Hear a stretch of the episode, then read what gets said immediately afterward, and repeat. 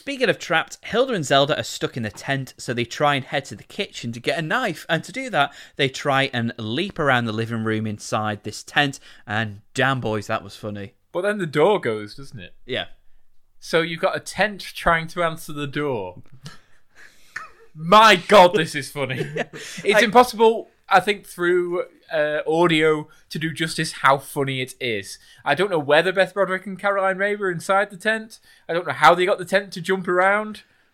But my God, it was funny. It was very, very funny. And it's weird, though, because it's something that I'm surprised the first time I'm seeing it is in a 20 year old Sabrina episode. Like, yes, I mean, yeah. That's true, actually. I In mean, the times we've been to festivals, I've not seen someone try and do it. No, and it's I not not seen it used for comic effect before either. But again, it, it's like as you said, Graham, it's the idea, of the fact that the doorbell goes and they're like, you know what, we're going to jump around as a tent and answer the door as a tent. And then knowing that the man who they answer the door to would not find the tent funny. so, And yeah, it's like the tent is a living entity. tentity. Tent, It is a tentity. yeah, like it's entity, and also that it's it's very kind of anxious as well. it's a living, very anxious. Oh God, the door's going. Yeah.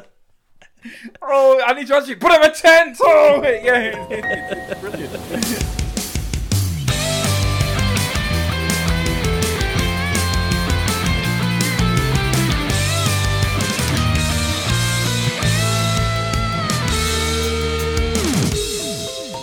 Hello and welcome to Sabrina the Teenage Watch, the podcast where three nervous, narcissistic nincompoops review all 163 episodes of Sabrina the Teenage Witch. Wow, loving life. Uh, the main reason I'm loving life is because me, Phil Dean, your host and guide through this wonderful journey, has been reunited with his two bestest friends. However, we are still abiding by social distancing rules and we're still not touching, hugging, or even kissing each other as we used to when we last saw each other. Uh, those friends I'm talking of is first of all Mr. Graham Riley. Hello, Graham. Hello, Phil. How are you, my friend? I can actually see you. Yeah, um, yeah, uh, we've been recording remotely for uh, the last how many episodes? Four or five? At least, at yeah, least. um, so several months anyway. Um, and uh, only Phil has had a working webcam, so Mm.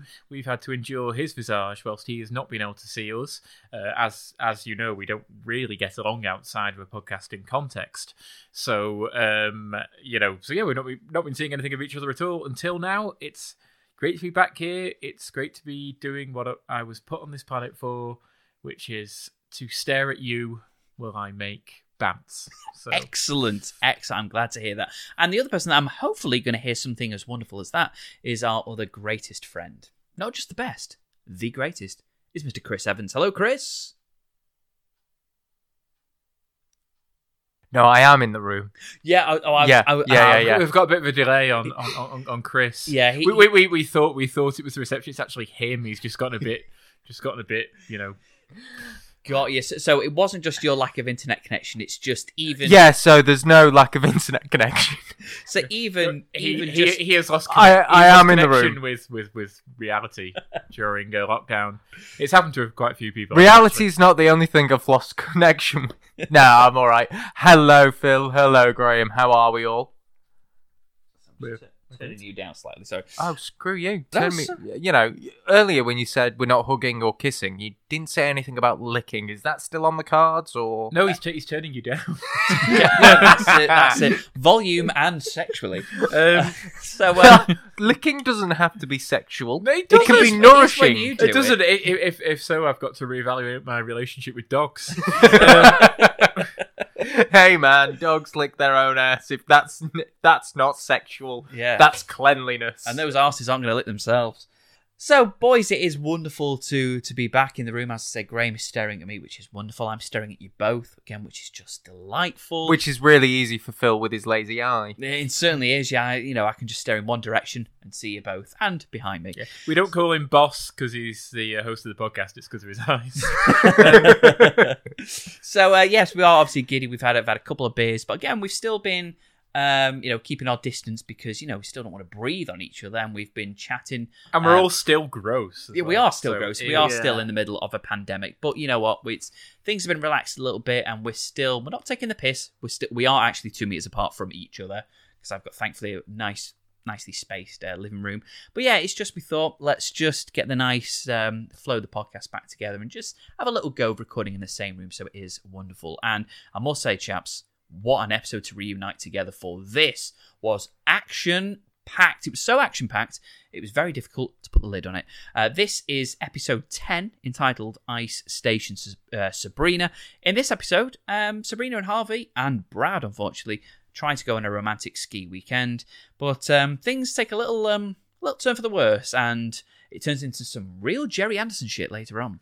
Oh, it certainly does. Um, yeah, this episode, a lot of action, which we're not used to, a lot of laughs, which, to be honest, at this stage, we've kind of grown not too used to that either. I laughed in this episode, I think, more than I have in quite some time. Apart from Nick Bakay's um, awful impression, yes, but that episode. wasn't that wasn't intentional. Okay. on his part.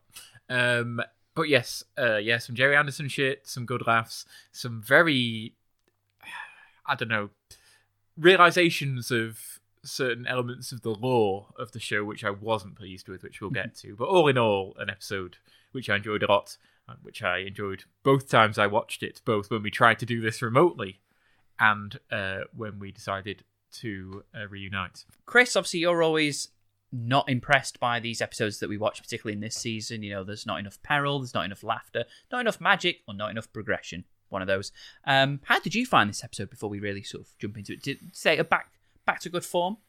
Well, uh, to be perfectly honest with you, I, I enjoyed it more the second time round watching it uh, with you two, mainly because of my sunburn and the me imagining myself lying on the snow. Oh, Ah, yeah, you got sunburn on an overcast day, didn't you, Christopher? Yes, I did. So- well, well, well, welcome to the pasty me. oh, but yeah, it was it was nice. Yeah, full of uh, full of snow, full of uh, thrills, full of spills, and full of tents jumping around, which we will um, discuss later on. But but again, it, a few moments of it and just the general so it, parts of it moved quite slowly, while other parts that are that have been sort of breadcrumbs throughout the season took leaps and bounds, Mm. and and there wasn't enough of a build up to it. It's again those forgotten elements, the Mrs. Quick, if you will. yeah, um, but as long we can all agree, agree, anything that was added into this episode, it can't be any worse than magic glue. But I don't know. There, there, there were things. There were things, and uh, we'll get to them. We will get them eventually, but well, we might as well crack on. Otherwise, we ain't going to bloody get to them, are we? Uh, this episode opens on Sabrina in a wonderful mood as Harvey has promised her a romantic getaway, a Brad-free romantic getaway at that.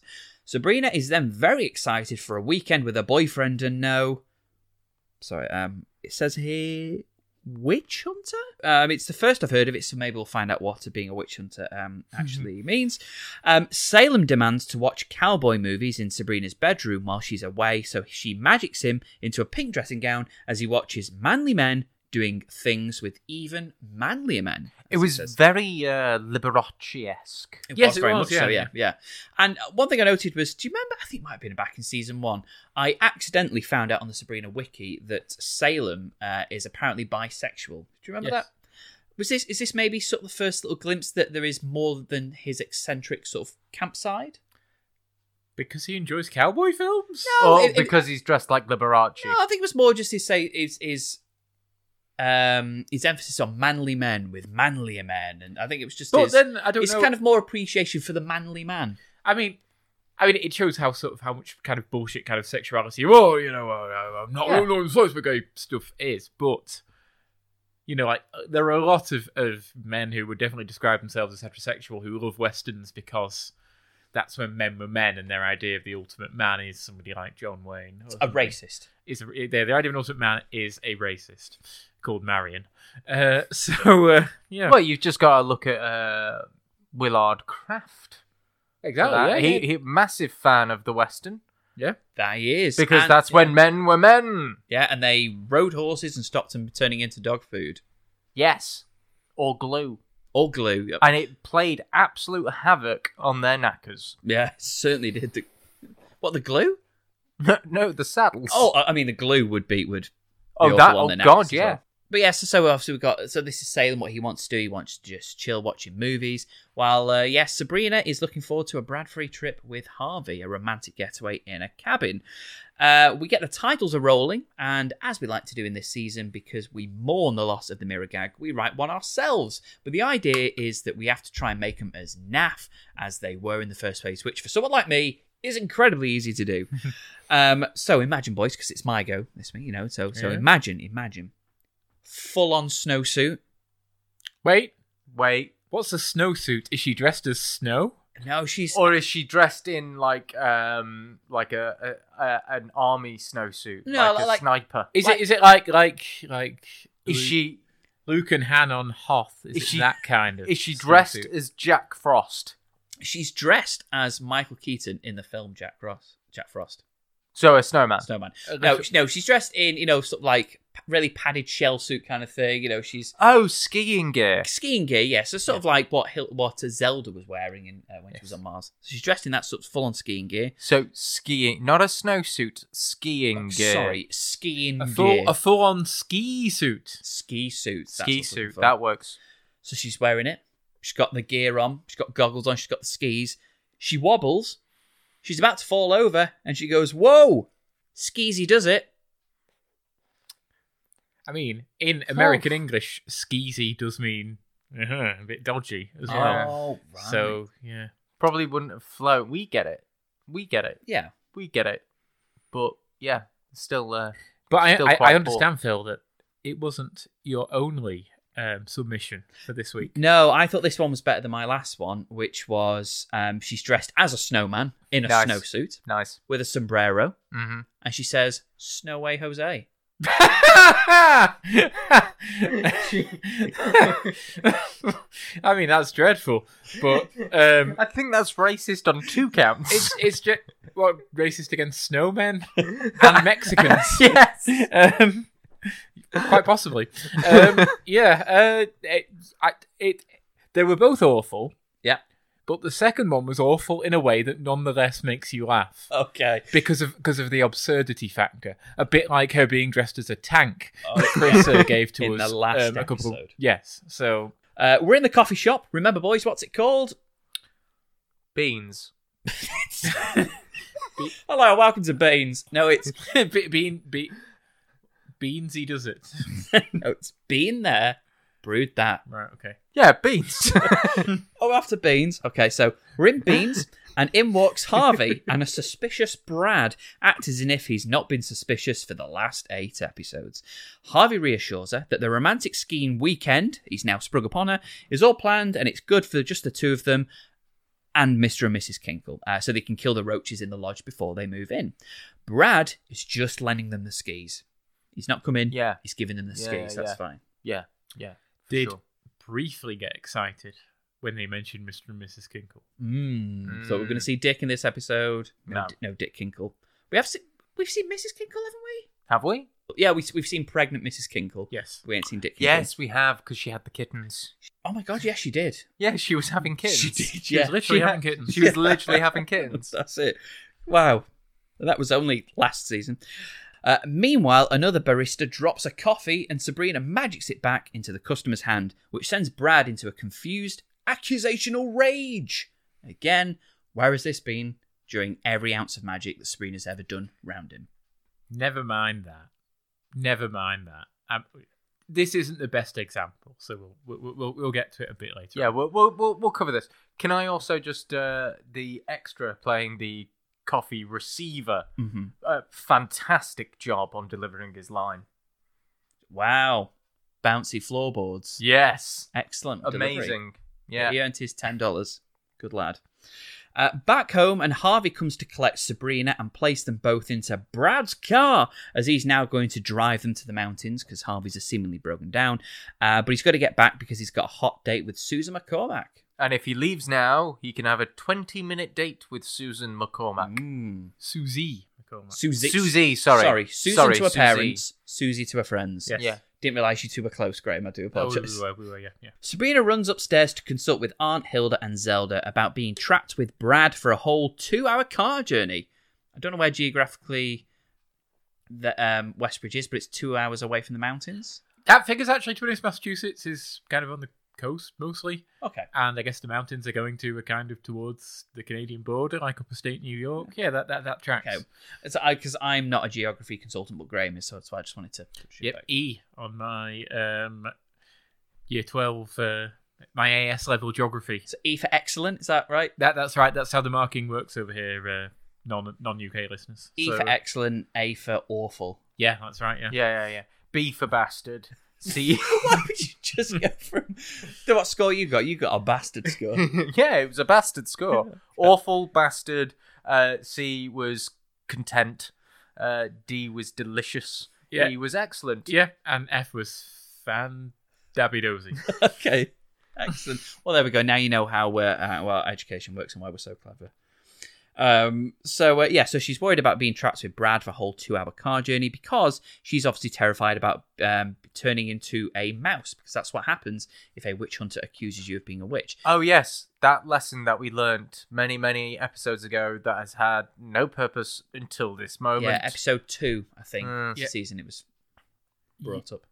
but was was the mouse thing brought up? Yes, So because the- remember 'cause Dr- they thought Dreamer had turned into a mouse, but really it was a mouse that Brad was carrying that he was going to give it a tumor. But oh yeah, that's right. But that's new for this season.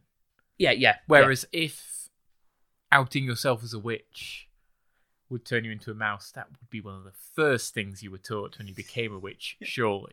yeah, yeah, it's just for witch hunters though. For witch hunter, out you as a witch, You turn into you a turn mouse. into a mouse. Yeah, Nonetheless, you'd tell somebody that straight up. Uh, I think when they became a yeah. witch. Yeah. Yeah, it's like be be be aware there are things called witch hunters, and if they say you're a witch, you will turn into a mouse. Which during the Salem witch trials, um, many many women were accused of being a witch by um, a witch hunter because they would have identified themselves as a witch hunter, and that is consequently how I'm assuming the witch hunter gene is passed. I could be mistaken. Um, at no point does anyone mention anyone turning into a mouse after being accused of being a witch. And in fact, we had images in a previous season of Hilda and Zelda being lowered down into a well after being accused of being witches. Yes, we did. So Mm-hmm. the Salem witch trials are to some degree canon in Sabrina. Yeah, it's too late to introduce something like this, and to be honest, it's a bit weedy. yeah. And also, it's not the same thing, but in terms of witches and people being turned into mice, did remind me of Roald Dahl's The Witches. Oh god. Anything that causes me to be reminded of Roald Dahl's The Witches, specifically the film version. Why a mouse then? Why not a newt or a because worm? if you remember from the uh, stock footage that they use a few times, which is quite funny, an eagle comes and um, grabs the mouse. Yeah, but you could quite easily just have a chaffinch come and get a worm. That you could. And that would be not funnier. as not as wonderful to film though, just a worm and a chaffinch.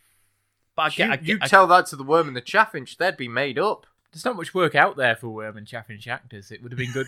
it would have been good representation. It would have been great. There's so much work for mice and uh, vultures or eagles or birds of prey. They're they're everywhere, but chaffinches, man, nowhere. We need more. We need more representation for POC people of Chaffinch. Um, Uh, yeah, so she's terrified. So Sabrina is terrified of being surrounded by Brad because of his witch hunting gene, you know, because it's not really not been a problem lately.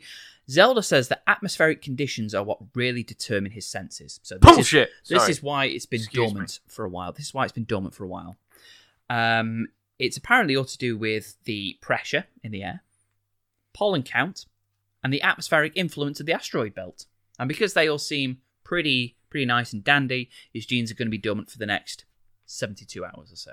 It's just it's just not been tingling. His witch hunting genes haven't been tingling. the that's all. weather's just been on their side. Yeah, that's it. Yeah, it's been it's Okay. been been pretty To, nice. to, to be your, honest, your your genetic makeup is not influenced by nature on a day-to-day basis. Hmm. but I mean, obviously, there's no such thing as being genetically a witch hunter, so you can allow them some license. And I will say, we've seen so little of Brad. It could well have been on the like two or three times we've seen him. The weather wasn't quite right that day. Um, but there are things about how being a witch hunter manifests itself which are quite uh, disappointing, which we'll get to. We will get to them. Don't don't you worry. So yeah, so she's going to be fine for roughly the next 72 hours, of course, unless something catastrophic and unexpected happens in the meantime. Hilda suggests taking Salem with her as a safety precaution for his witchy wisdom and oversensitivity to atmospheric changes, being a pussycat. There is a brief moment where Salem is being put in Sabrina's bag, and he's a real cat. It's a real cat. It's a real cat. And Beth Broderick gives such a genuinely affectionate tickle to his head, and it's absolutely lovely. I wish I was that pussycat head. Yeah, and yeah, and we've got, as Chris pointed out while we were watching, like we've had so little real cat, I think, in this season because Salem's been so static. We well, haven't- Salem in general, very little Salem. well, very little Salem in general, which means when we do see him, he's literally just sat around the front room, uh, not moving. So I think yeah, it's we're not seeing too much real cat for a while. So yeah, and what a perilous um, filming condition this real cat gets placed in uh, I know, later in this yeah. Oh my episode. God, But yeah. It, it's that moment you haven't had a real cat for ages, and now you're going to do something somewhat perilous. You're going to get a real cat and put it in danger when you've had a puppet there this entire time. You inconsiderate arseholes. Yes. we we are very considerate of Salem's arsehole. We, we are, of course, yeah, yeah, yeah, yeah. Uh, here's the other one that we really care about. Sabrina leaves, and Zelda is left thinking about Brad's witch hunting, particularly if Jupiter, Saturn, and Neptune were to align and strip them away from the magic.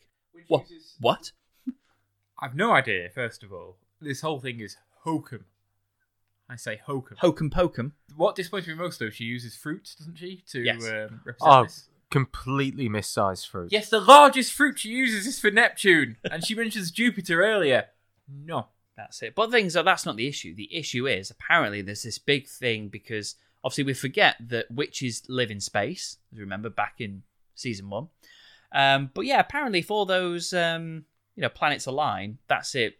Space takes their magical powers away. But she says it happens once every thousand years. Yeah, yeah. Something like that. Yeah. Yeah, every But I mean, millennia. for, Still, still pretty common. especially if you're a witch, which, as we know, live hundreds of years, the odds of that happening during your lifetime are quite high. so it's like the equivalent of uh, something in uh, mortal years happening once every hundred, well, like a pandemic. This, yeah, this is honestly, yeah. I mean, you hit the, hit the nail on the head there, Chris, because it did make me think of the fact that yeah, people being like, well, there's a pandemic once every hundred years, and it's like, yeah, but I'm not going to live a hundred years. It's yeah, it's yeah, but the odds are that it will happen during your lifetime. It's more likely to happen during your lifetime than it's not, Mm. and it's the same with this. If witches live like 600 years, it probably is going to happen while Yeah. you're around. So because of that, Hilda and Zelda decide to get ready for natural disasters and apocalypses. Apocalypse. Apocalypse Eye. But uh, yeah, Well, apocalypse no, eye. you can't have Apocalypse Eye. If there's an Apo- apocalypse, there's only one. Yeah, so it's apocalypses. O- Okay, so uh, so they decide to get ready for natural disasters and, and apocalypses in case they aren't able to stop them with their magic. And yeah, it kind of it's a subplot that doesn't really go anywhere apart from it leads to a hilarious scene which we'll get to uh, very shortly. Sabrina, meanwhile, sits in an awkwardly silenced car heading to the mountains and uses magic to fix the car radio with minor approval from Salem. So obviously Salem's job is just to make a noise to make sure whether the atmospheric pressure is fine. So Sabrina can use magic.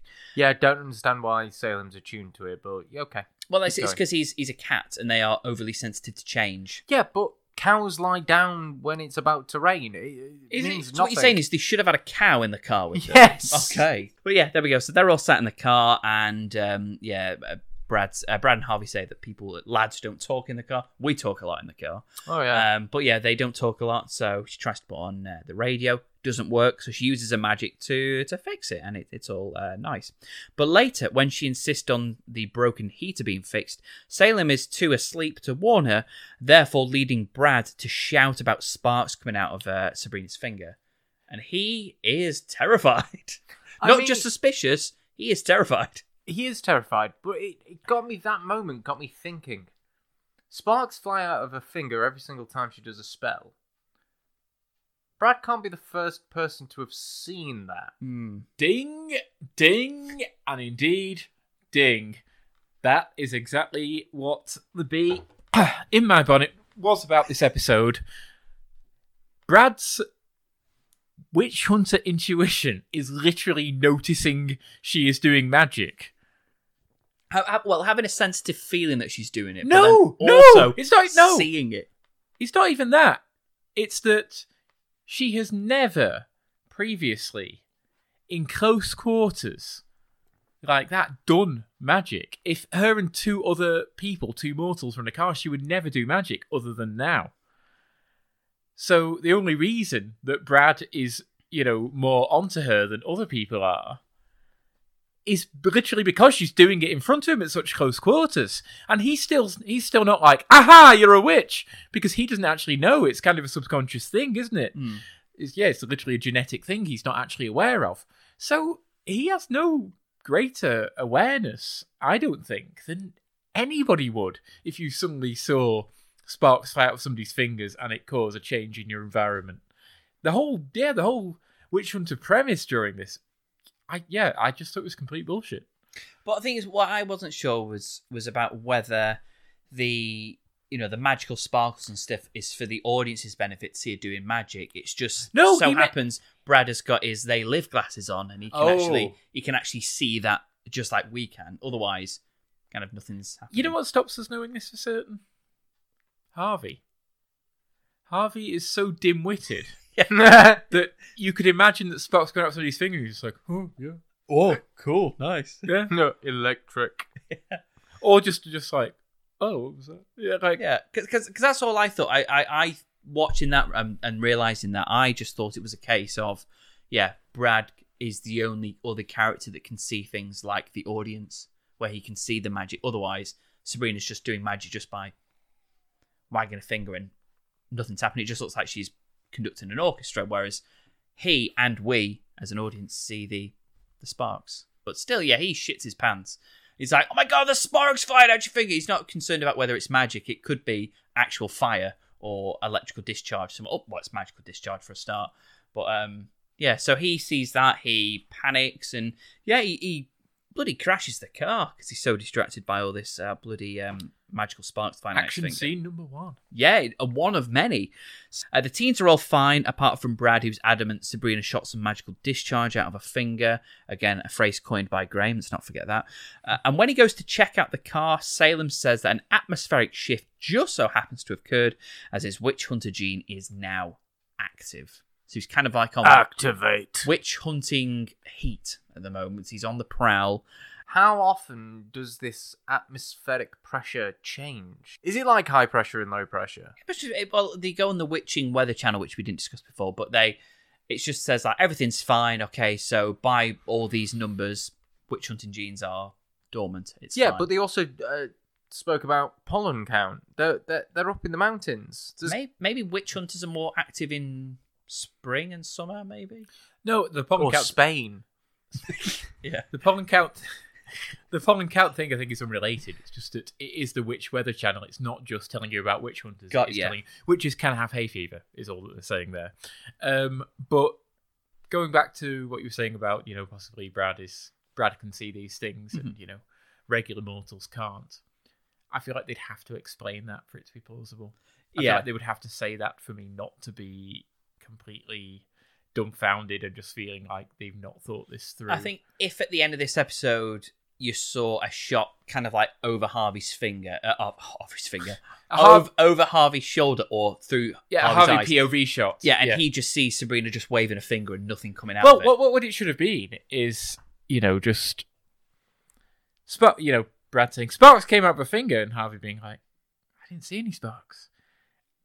You know, I'm just repeatedly doing Yeah. that, like to make it clear that Harvey is not seeing it. Maybe have another mortal there as well. You know, again, uh, as you say, it doesn't help that Harvey is so. Harvey's so dim-witted, Dim-witted. and she's pulled the wool over his eyes. And obviously, there's, there's a very funny joke Ah, related to that at the end of this episode. But she's pulled the wool over his eyes so many times that you can't discount him just being so oblivious that he there are sparks shooting out of her fingers for all to see, and he still doesn't notice. sees, sees Noble.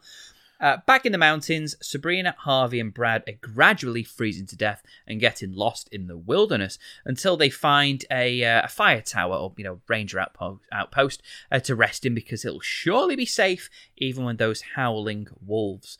Uh, the lads knock a sign into view and it says "condemned, unsafe." Bom bom bom. Fucking crumbs.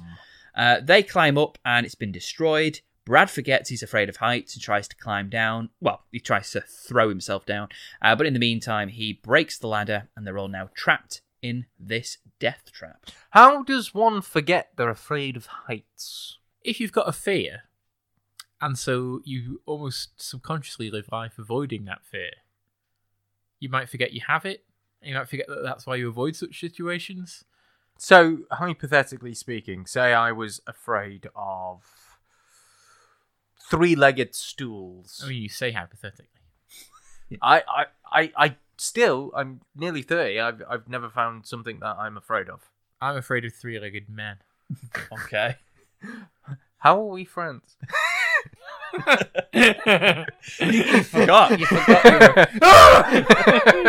were... um, three-legged men like Rolf Harris when he does Jake the Peg. I Yeah. think yeah, he's worth being afraid of. oh, Uh, and he sticks that didgeridoo between his legs. yeah, exactly. Yeah, Rolf redacted. That's. two little boys. oh Christ! Margaret Thatcher's favourite song, by the way. That's uh, a fact. She was awful. she was awful. Man, yeah, we should have known. Yeah. Uh, speaking of trapped, Hilda and Yeah, Zelda. Thatcher, trapped now in hell, bitch. He's a bitch. Speaking of trapped, Hilda and Zelda are stuck in the tent, so they try and head to the kitchen to get a knife. And to do that, they try and leap around the living room inside this tent. And damn, boys, that was funny. But then the door goes, doesn't it? Yeah. So you've got a tent trying to answer the door. My God, this is funny. It's I- impossible, I think, through uh, audio to do justice how funny it is. I don't know whether Beth Broderick and Caroline Rhea were inside the tent. I don't know how they got the tent to jump around. But my God, it was funny. It was very, very funny. And it's weird, though, because it's something that I'm surprised the first time I'm seeing it is in a 20 year old Sabrina episode. Yes, I mean, yeah. That's true, actually. I in the times we've been to festivals, I've not seen someone try and do it.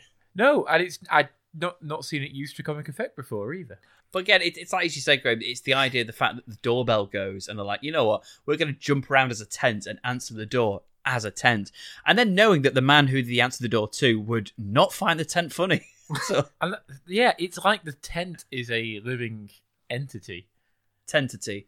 Tent, It is a tentity. yeah, like it's entity, and also that it's it's very kind of anxious as well. it's a living, very anxious. Oh God, the door's going. Yeah. Oh, I need to actually put up a tent. Oh, yeah, it- it's, it's brilliant. It's it's almost reminiscent of the uh, the living furniture. It is, yeah. Oh, yeah, it's a little bit like that. Yeah. Yeah, but yeah, it is a very very funny scene, and yeah, it's it's by far the funniest thing this episode. Um, I tell you who's not having a laugh. That's Brad's dad, Mr. Alcero, uh, as he rocks up to warn them about Brad, Harvey, and Sabrina not making it to the cabin. Uh, he's stern, tough. Uh, he's got a chiseled face, and he's clearly got some history in the war, much like his son. So, who is Mr. Uh, Alcero? Mr. Alcero is uh, Tim Thomerson, a stand-up comedian and 80s um, low-budget action star. He Uh, he looks it. Yeah, I can fr- I fr- can, I can the, uh, definitely see Yeah, that. fr- um, from the uh, Timecop knockoff uh, Trancers uh, film series. Oh yes, yes, yes. Uh, that yeah, he played the, played the lead role in that as well. Yeah, and he is also a stand-up comedian. Um, started off kind of in the same scene as uh, people who went on to become very famous, like Jay Leno and uh, David Letterman, who's kind of like that that era of um, LA stand-up. Um, yeah, he's he's very very funny. Um, yeah, sort of. Yeah, this guy's line delivery is perfect. Yeah, and, and- and Yes. you were saying while we were watching this as well, his um yeah, his portrayal of this character and his line delivery makes you realise how well scripted this episode is. Yeah, uh, yeah. Shout out to uh, Sheldon Bull, long-standing uh, writer on Sabrina, at least in season two, possibly season one. Uh, wrote this episode. It is a very, very good script, Yes. and it's very, very. You can tell it's from no disrespect to the writers who've come on board in the season since, but you can tell it's somebody who is a survivor from the show's kind of glory years. of- of, Yeah. yeah, season yeah. one and two, yeah. Um, and yeah, but yeah, I think Tim Thomerson's delivery is it's just so. I mean, obviously, he's used to, I guess, playing it serious in something that's obviously terrible, like Trancers. Yeah. So yeah, just just yeah, just how kind of like yeah, he's a he's a Nam veteran, isn't he, uh, Mr. Alcero? And um, a survivalist as well. We later Yeah. learn, and yeah, take, It's that he comes in as if he's come into you know one of these um you know budget movies and stuff because he's walking around going, "I've heard some strange things are going on in this house." yeah, he is perfect for this. And yes, his um the I've heard some strange things go on in this house. To which Hilda responds, "No, strange people say that things go on in this house. Go on this house. Yeah, Uh, but yeah, he's just great. He's just um I've heard back. There's uh, nowhere from the police, so uh no death count. That's Yeah. Hilda again. Just says, yeah. "Yay." he is yeah he is perfect the way that particularly hilda but zelda as well interact with him is perfect he was such a wonderful addition to this episode Yeah. Um, I'll have some coffee. None of that, you know, sissy crap, whatever. Just, just, uh, you know, and his his best line is, is still to come yeah. But it's just very, very it's very, very good. Like I said, he's this this serious person who also really understands comedy. And yeah, he he's a brilliant casting for someone who is just, yeah, like stand-up comedian turned low-budget action star is the perfect person to cast in that that role Like, yeah. But I yeah, think, it's- I think I think a stand-up comedian is the perfect person to cast in low budget. yeah no def- definitely definitely. yeah, yeah. because they know how ridiculous it is. yeah.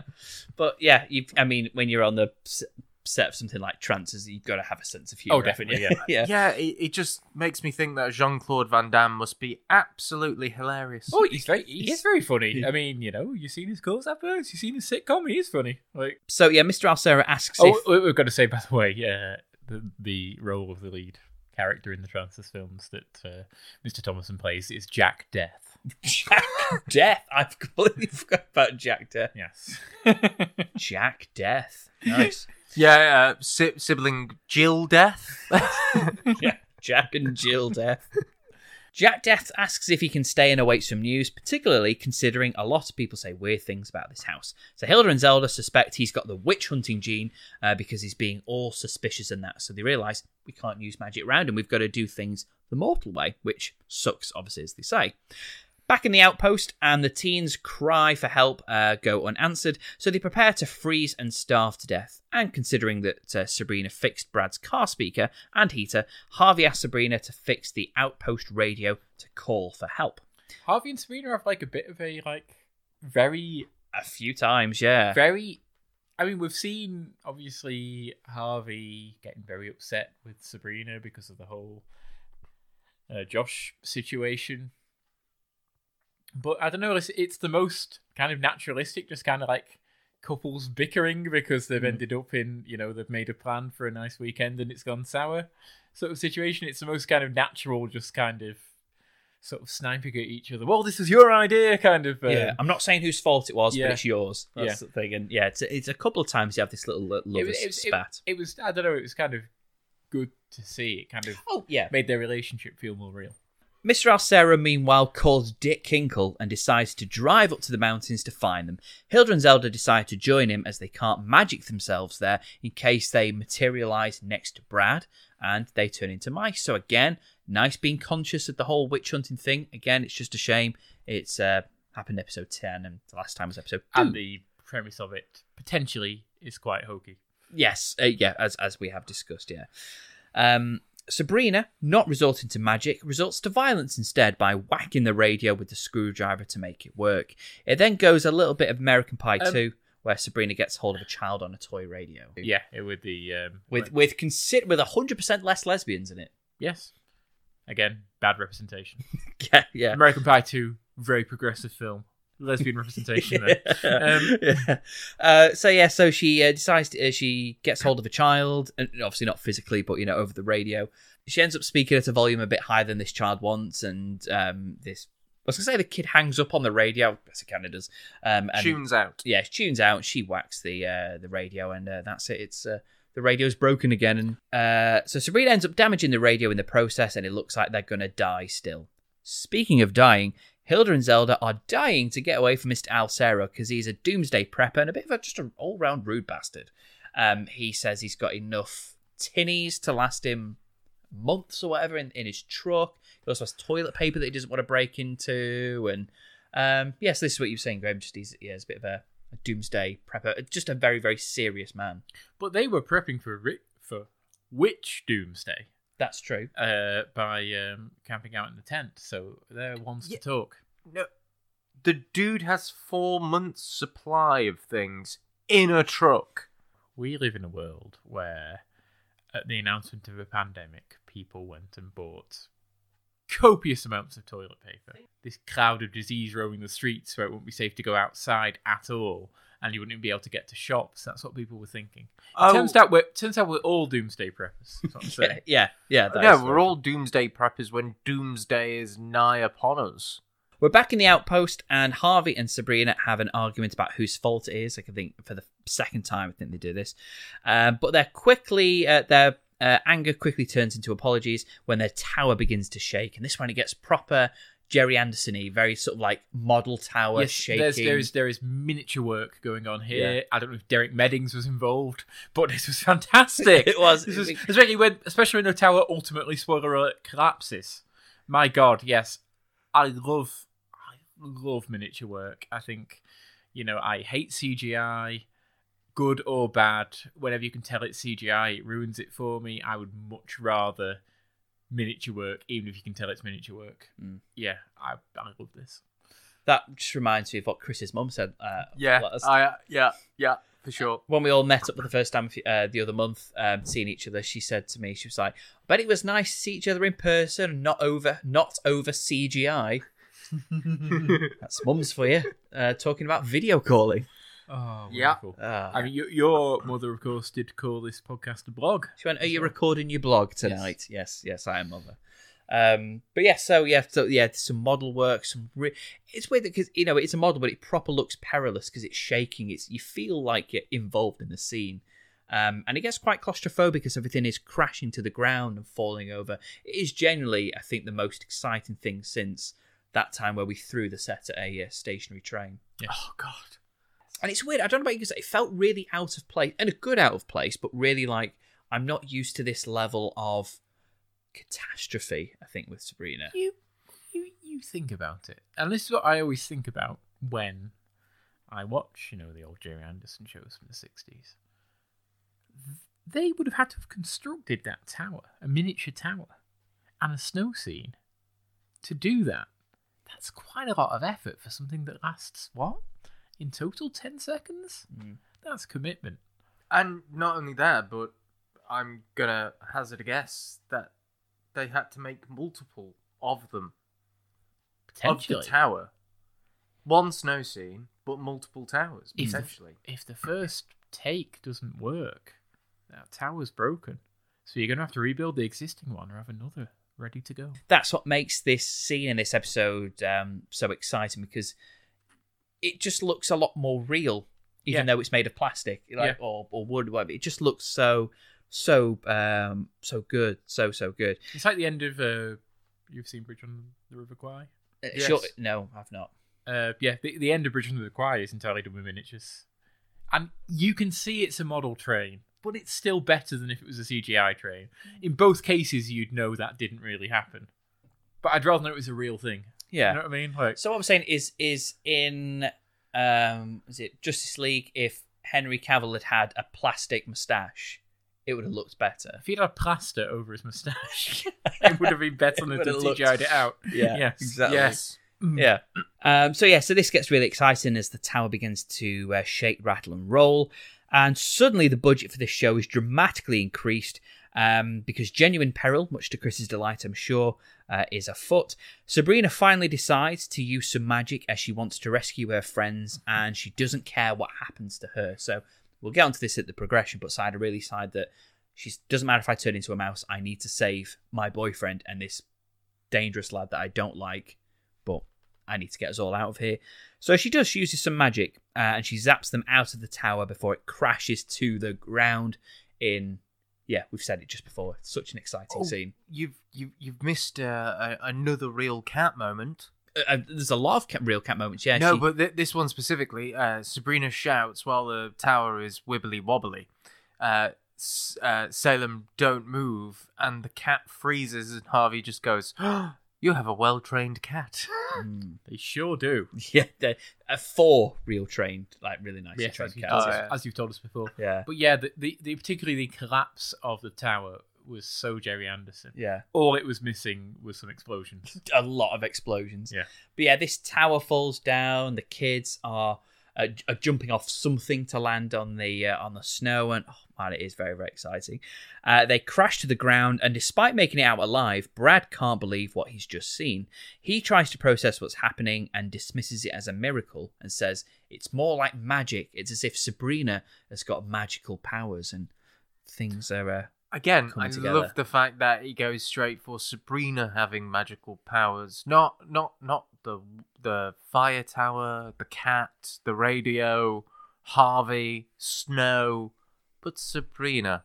There was many things that could have magical powers, but no, he chooses Sabrina. Sabrina specifically is magic. Again, if you fell out of a tower from God knows how many feet completely unscathed, anybody would be like, "How the hell did that happen?" Yeah. Yeah. You can't blame the guy, can you? Well, you can't blame the guy, but also like the idea that like he has like a unique intuition from being a witch hunter. No, anybody would be like, "What the fuck? Why are we fine?" You know, like yeah, like that's That's very, very true. Um, yeah, but obviously, it's it's uh, we've got to kind of make it into a story, I guess. Uh, meanwhile, in a nice turn of events, it, uh, it comes to light that obviously during this whole journey, Hilda and Zelda have been in, in an unpleasant truck with Mister Alcero. He uh, obviously it's a Uh, doomsday. uh, uh, the truck is perfectly pleasant. Don't bring the truck into so- this. so- sorry. It's Mr. Alcero that's unpleasant. Sorry, Mr. Alcero said the truck is fine as far as we know. Uh, Mr. Alcero, however, is is unpleasant. Um, Two trucks in this episode, by the way. Representation for trucks. I really, I really approved of it. Thank you. But still, no representation for the poor chaffinch. No, he he uh, asks them to put um like the chains on the on the tires because he's got a cracked vertebrae, is he, or something like that? And uh, they get caked in mud. He gives them a an oily rag to wipe themselves down. And while all this is going on, Zelda's trying to prove to Hilda that being prepared in a mortal sense is much better than just getting out of it in magic. And obviously, it turns to light it's not. But in, during this scene, you actually get a bit of progression with Mr. Alcero. He says that, um, he says, you know, you're obviously her aunt. I can, you know, I understand that I'm Brad's stepfather. So then they put their minds at ease that he is not a witch hunter himself because he's not a blood relative of Brad. Then he says, "But I assure you, I am something like I am perfectly capable of fathering a child." or I'm something. cap- uh, perfectly capable of being a biological Yes, father. That's right, yeah. That's the one. That's the one. Oh, I mean, one, it, it's quite a racy joke for kids. What a line. and I am perfectly capable of being a biological father. I'm perfectly it- capable of putting a baby in you. but again, again, the Tim Thomerson delivery and also um, Caroline Rhea and Beth Broderick's reactions are just so perfect because he's such like a manly man. I think it really matters to him that he asserts to these women. He's not even hitting on them. It's just that he, he needs to assert to these women. Oh, but I can father a child. You know, I don't fire blanks. Without a doubt, what um, all these scenes are is three great comic performers with a good script bouncing off each other really well. Yeah. It's- yeah. I enjoyed I enjoyed any interaction between uh, between Mr. Alcero and Hilda and Zelda. Yeah, very good line, very delivery. You know, the best sort of line and delivery in the uh, in the episode from uh, from Mr. Tim Thomerson, and uh, yeah, because they realise that know he's not biological, uh, biologically related anyway to Brad, they can use magic in his presence. So they use magic to cause a full moon to happen, which obviously stops the um, stops the snowstorm, but it probably causes a flood on the other side of the world and, and kills numerous people. I I assume. Uh, and people that weren't going to be turning into a werewolf that evening now are. Yes. so Um, there's a lot of distressed, confused um, werewolves walking around going, "It's not my time yet." Um, and yeah, there's probably dead, um, dead uh, people. tsunamis. Yeah. Yeah. So it's, it's Don't- sh- it- it's Guam's problem. yeah, but it's Worry fine. about it. It's absolutely fine, guys, because guess what? It stopped Brad blabbing on Sabrina and turning her into a mouse. So let's forget about the dead people on the other side of the world. Everyone's fine. Um, so yeah, so just as Brad is about to say, Sabrina Spellman, you are a full moon happens. He forgets what he's saying, and Harvey sympathizes with him because he's like, it happens to me all the time. that was That was amazing. very very funny. Like so, yeah, that's great continuity humor. yeah, That's the kind of jokes you should be making in your fourth season. yeah, and it's something you can expect to line someone like not just Harvey, but something like Mr. Kraft as well. Mr. Kraft Yes, is so used at this point of just being done over. we had a Mr. Kraft saying to Brad, "Oh, you know, boy, you know, let me tell you, you know, this happens to me all the time. Very early on, when Hmm. the, pretty much the last time, which was way back in episode one, I think, when we first had Brad get suspicious about Sabrina. Like, Yeah. Yeah. But again, very, very good line of just Harvey going, ah, it's fine. You know, Yeah. even if she's magic in front of my face, I couldn't tell you, sort of thing. So it's. Uh, and it's, it's one because Harvey, you know, is kind of easygoing and dim-witted, and also because he loves her as well. I think he doesn't want to. He always doesn't want to ask. It's just like it's all just all part of what happens when I'm with Sabrina and I love being with her. You it's know, part so- of her charm. Yeah, yeah, exactly. So, so that's nice. Yeah, nice little, you know, uh, uh, comeuppance for for Harvey there. Um, the Spellmans are reunited and they fight about whether magic or mortal precaution saved the day. Um, and in real reality, Salem wins as he's magicked back home in the warmth with his romance marathon and sassy dressing gown. I, I, I wasn't happy with the fact that uh, they magicked Salem back. Well, everyone up there knew there was a cat. Now there is no cat. I mean, that's a bit of an issue. That's a bit of an issue. You're, you're crazy, Brad. We don't know what you're doing. And he kind of just goes away. But Brad, you're the cat. you were always the cat. um, Uh, well, there we go, boys. That is the end of episode 10, enti- entitled, rather, uh, Ice Station Sabrina. Unfortunately, there was no uh, zebra involved, as we thought there may have been, um, seeing what it's based on. But still, though, despite no zebra, there is no zebra in the film Ice Station Zebra either. is there not? No. No. Right. It's a alternate version of the phonetic alphabet where Z is zebra and not Zulu. Oh, I thought you agreed with me when I said, is it an animated zebra voiced by Richard Gere? And you guys said yes. And I kind of just took that as gospel. I mean, no, only because that would be delightful, not because Yeah. that's what actually that film was about. Okay, so Um, so no zebra in Ice Station Zebra or Ice Station Sabrina, but despite that, good episode. yes, definitely. Um, yeah, very, very funny as we've as we've said. Uh, Few bugbears, but you know. Tim Thomerson was wonderful. I really didn't like, really didn't like. It does have to be said, the way that Brad's witch hunting gene was manifest. We waited a long time for it to be a factor in an episode, and it was not worth the wait. It- I, I, and then you can just turn it off like a light switch. Yeah, having it Yeah. weather related because fundamentally it's a weather it's a weather affected um, uh, twitch or you know detection.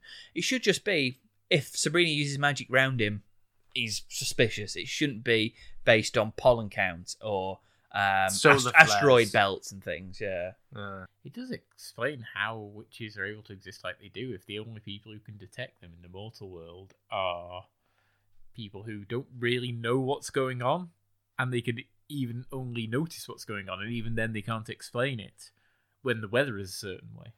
it's kind of like us blindly following our government guidelines. Yeah, yes, that's exactly what it is. we don't know what's going on. We just we just follow what people tell us. yeah. Yeah. And if the weather's nice, it's fine. We don't Well- we don't really care. Hey, yeah. There we go. That's it. Remember that lockdown in April? How delightful that was.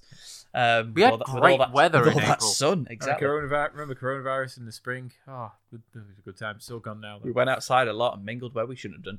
Uh, but yeah, oh, despite uh, despite the uh, you know the annoyance of sort of Brad's uh, magical sort of prowess there, um, I think yeah, still a very very action packed episode. But it's all well and good as just saying how good it was. It only the numbers are the only things that tell us whether it was a good episode or not. Because at the end of each episode, we review it on a uh, certain sort of base of criteria. They are uh, magic, wit, creativity, and say it with me, boys, because we're all in the same room and we can all look at each other's mouths and say it.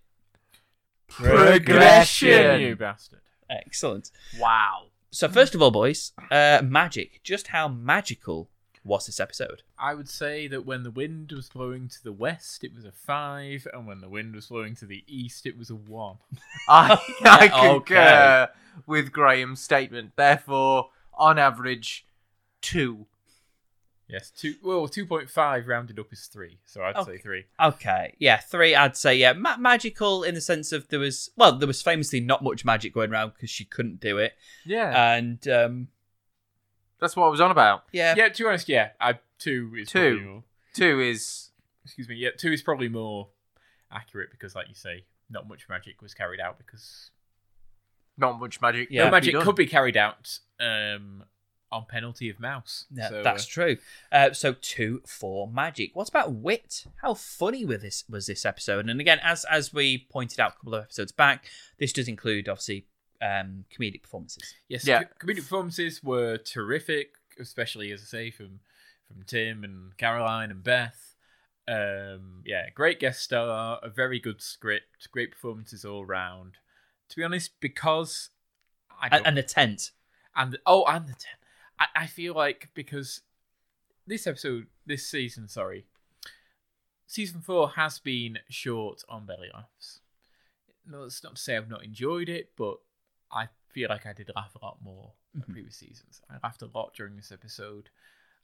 It reminded me what wonderful comic performers there are on this show and how they do frequently show very good um you do frequently make do frequently make very good choices of guest stars as well. Mhm. Um yeah, yeah, it just had those season one and two vibes of like, yeah, the people involved in this really know comedy.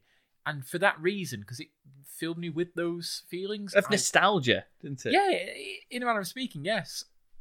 I want to give it a five for that reason. And I want to give it a five as well. Chris. I was going to give it a four, but yeah, Chris, your opinion is irrelevant because you've been outruled by the majority. Yeah, so, uh, exactly. So, so- yeah, all right, let's go with No. a five. Yeah, throw caution to the wind. Let's fucking yeah, eat yellow snow. He threw fucking magic to the wind in the last one, so um, Uh, fucking, I was right. Thank you. so five for wit. What about a creativity? I think in the set and the practical effects is Yeah. very creative. Okay. yeah, if that comes into creativity, yeah, okay, yeah. I mean, yeah, I think in terms of the concepts explored in the episode, they were very basic and weren't explored very Yeah. well. It was just characters crash, lost, get rescued. Eh, Obviously, not original, but uh, first time we've seen a story like that in Sabrina. Yeah, well, exactly, and also, um, yeah, just the use of miniatures and an actual an actual rescue plot, a great amount of peril, which Chris, I'm sure you will have approved of. I I would give it a three. I'd give it a Oh, three. thank God you said three. Yeah, yeah, I'm happy with three. I'd give it three, and the reason I say three is because I think the inclusion of Brad's dad was a creative idea. It could have just been, again, just a, another Kinkle or something, but I think finding out another crease in, in Brad's. sort Or they could uh, have played it really safe and just had Mr. Kraft turn up, like, oh, two of my students are trapped or something yes, like that. Yeah, yeah, that's a very yeah, Yeah. that that could have very easily happened. Yeah. So Yeah. um, yeah, so yeah, so I think in, introducing Brad's father as well was very creative. So yeah, I would say three. Uh, so finally, progression. There was leaps and bounds on the whole witch hunter thing, but it because it because it wasn't a slow build up about you know in individual episodes. Considering it all happened in one, I'm I'm I'm not willing to give progression for that. It was too much.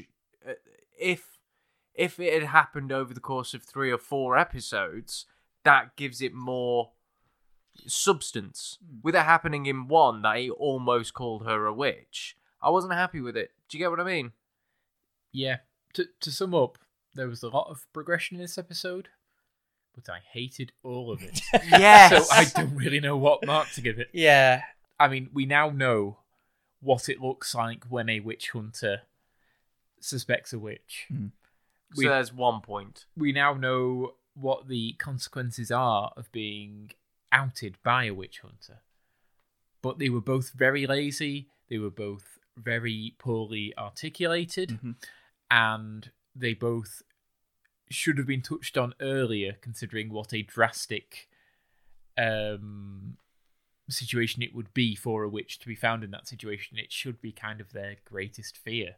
Yeah. And so, like we were saying about going way back to Sabrina finding out she's a witch at the beginning of the show, if witches were a real thing and this was what happened to you if you got outed, that would be what was impressed upon you straight away. Yeah. So there was progress, but it didn't feel canonical. It didn't feel in keeping with what's been established so far. Yeah, it didn't feel like being caught by a witch hunter as a witch was Yeah. that was something you really need to be that bothered about. I mean, is Mr. Kraft a witch hunter? We've not heard that he is, but he's been suspicious of her before. Hmm. And to be honest, Brad's suspicion is only the same level as what we've gotten from Kraft. Yeah, it just it just was kind of anticlimactic. Brad is no Matthew Hopkins, put it that way. No, I, I so yeah, I think Well, I think we've got to give Two. it a two because We've a got to give it two. Yeah, a lot happens. It's not just not very satisfying. so okay, two. okay, Yeah. okay. So i- uh, numerical wise, in regards to progression, I guess yeah, Yeah. probably does equivalent to things. Okay, so so the scores for that one. So we had magic for three, we had wit Mm. for five, hmm we had creativity for Three. three, and progression for two. So, Christopher, what the hell does that give us? Uh, unlucky for some, thirteen. Thirteen again. I think um, I think I'll make that my lucky number. But thirteen, I think, was the score that we gave it in the last episode, maybe as well. So Maybe so comfortably above average. yeah, Yeah. so I mean, and that's kind of what this season is at the moment. Just at best, comfortably above average. Uh, um, that is also the uh, title of my autobiography. Uh, if anyone wishes to buy it, you can find it on Amazon. you can find it on all perfectly average bookshops. Yeah, it's also on uh, the uh, comfortably average equivalent to Audible. Excellent. There we go. She's just barely listenable. Acceptable.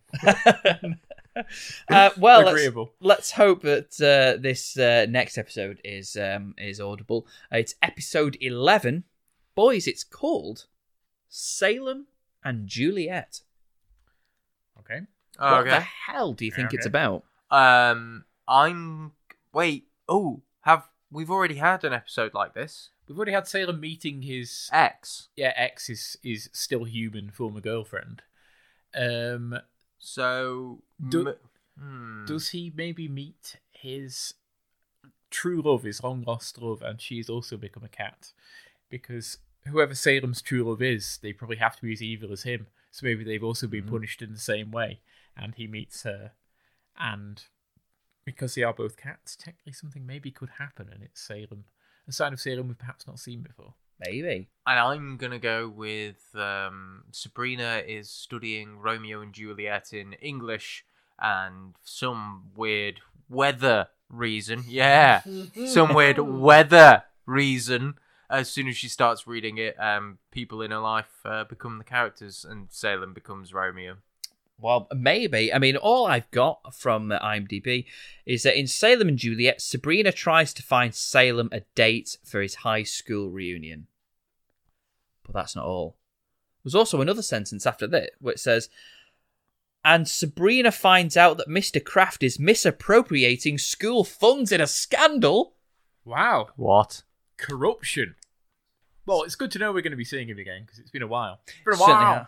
Yeah, it, it's it's um yeah, it's been it's been a while since we've seen Mr. Kraft. It would be nice to uh, to see him. So yeah, so I'm arguably much more excited for that subplot of uh, Mr. Kraft being a bit of a schemy bagger. Bagger? I meant Yeah. to, I meant to say, Bagot. A bit, of a, meant car- say- a bit of a carpetbagger. I meant to say bastard and then bugger, but bagger. Why not? Um, bit of a bugger, eh? yeah. So uh, so there we go. So join us for episode eleven where we find out which plot of this episode is going to be the most exciting. I think we know which one it's going to be. Um, if you would like to find out what the hell we do, then there's actually no way of finding out unless you visited us personally, because we don't post anything on social media. But if you would like to uh, just let us know that you like listening to the show, then find us on Twitter. We are at Sabrina Watch, and on Facebook, just type in Sabrina the Teenage Watch, and there you will find us. Again, as always, not doing anything. Um, you can also leave us a wonderful uh, five star review if you would like. Other reviews are welcome, but five stars are really where it's at. Um, just leave us a, rev- a review wherever you get your podcasts from. And you can also uh, visit our website uh, to leave a small donation if you would like to. Uh, you can go to www.ko-fi, that's K-O hyphen F-I dot com forward slash Sabrina the Teenage Watch. Well, there we go, boys. It's uh, it's been a long time coming. All being in the same room, and I'm tired of poorly editing us, acting as if we say this at the exact same time. But we're going to try and do it together, despite Chris's delay, even in the same room. May every little thing you do Be magic.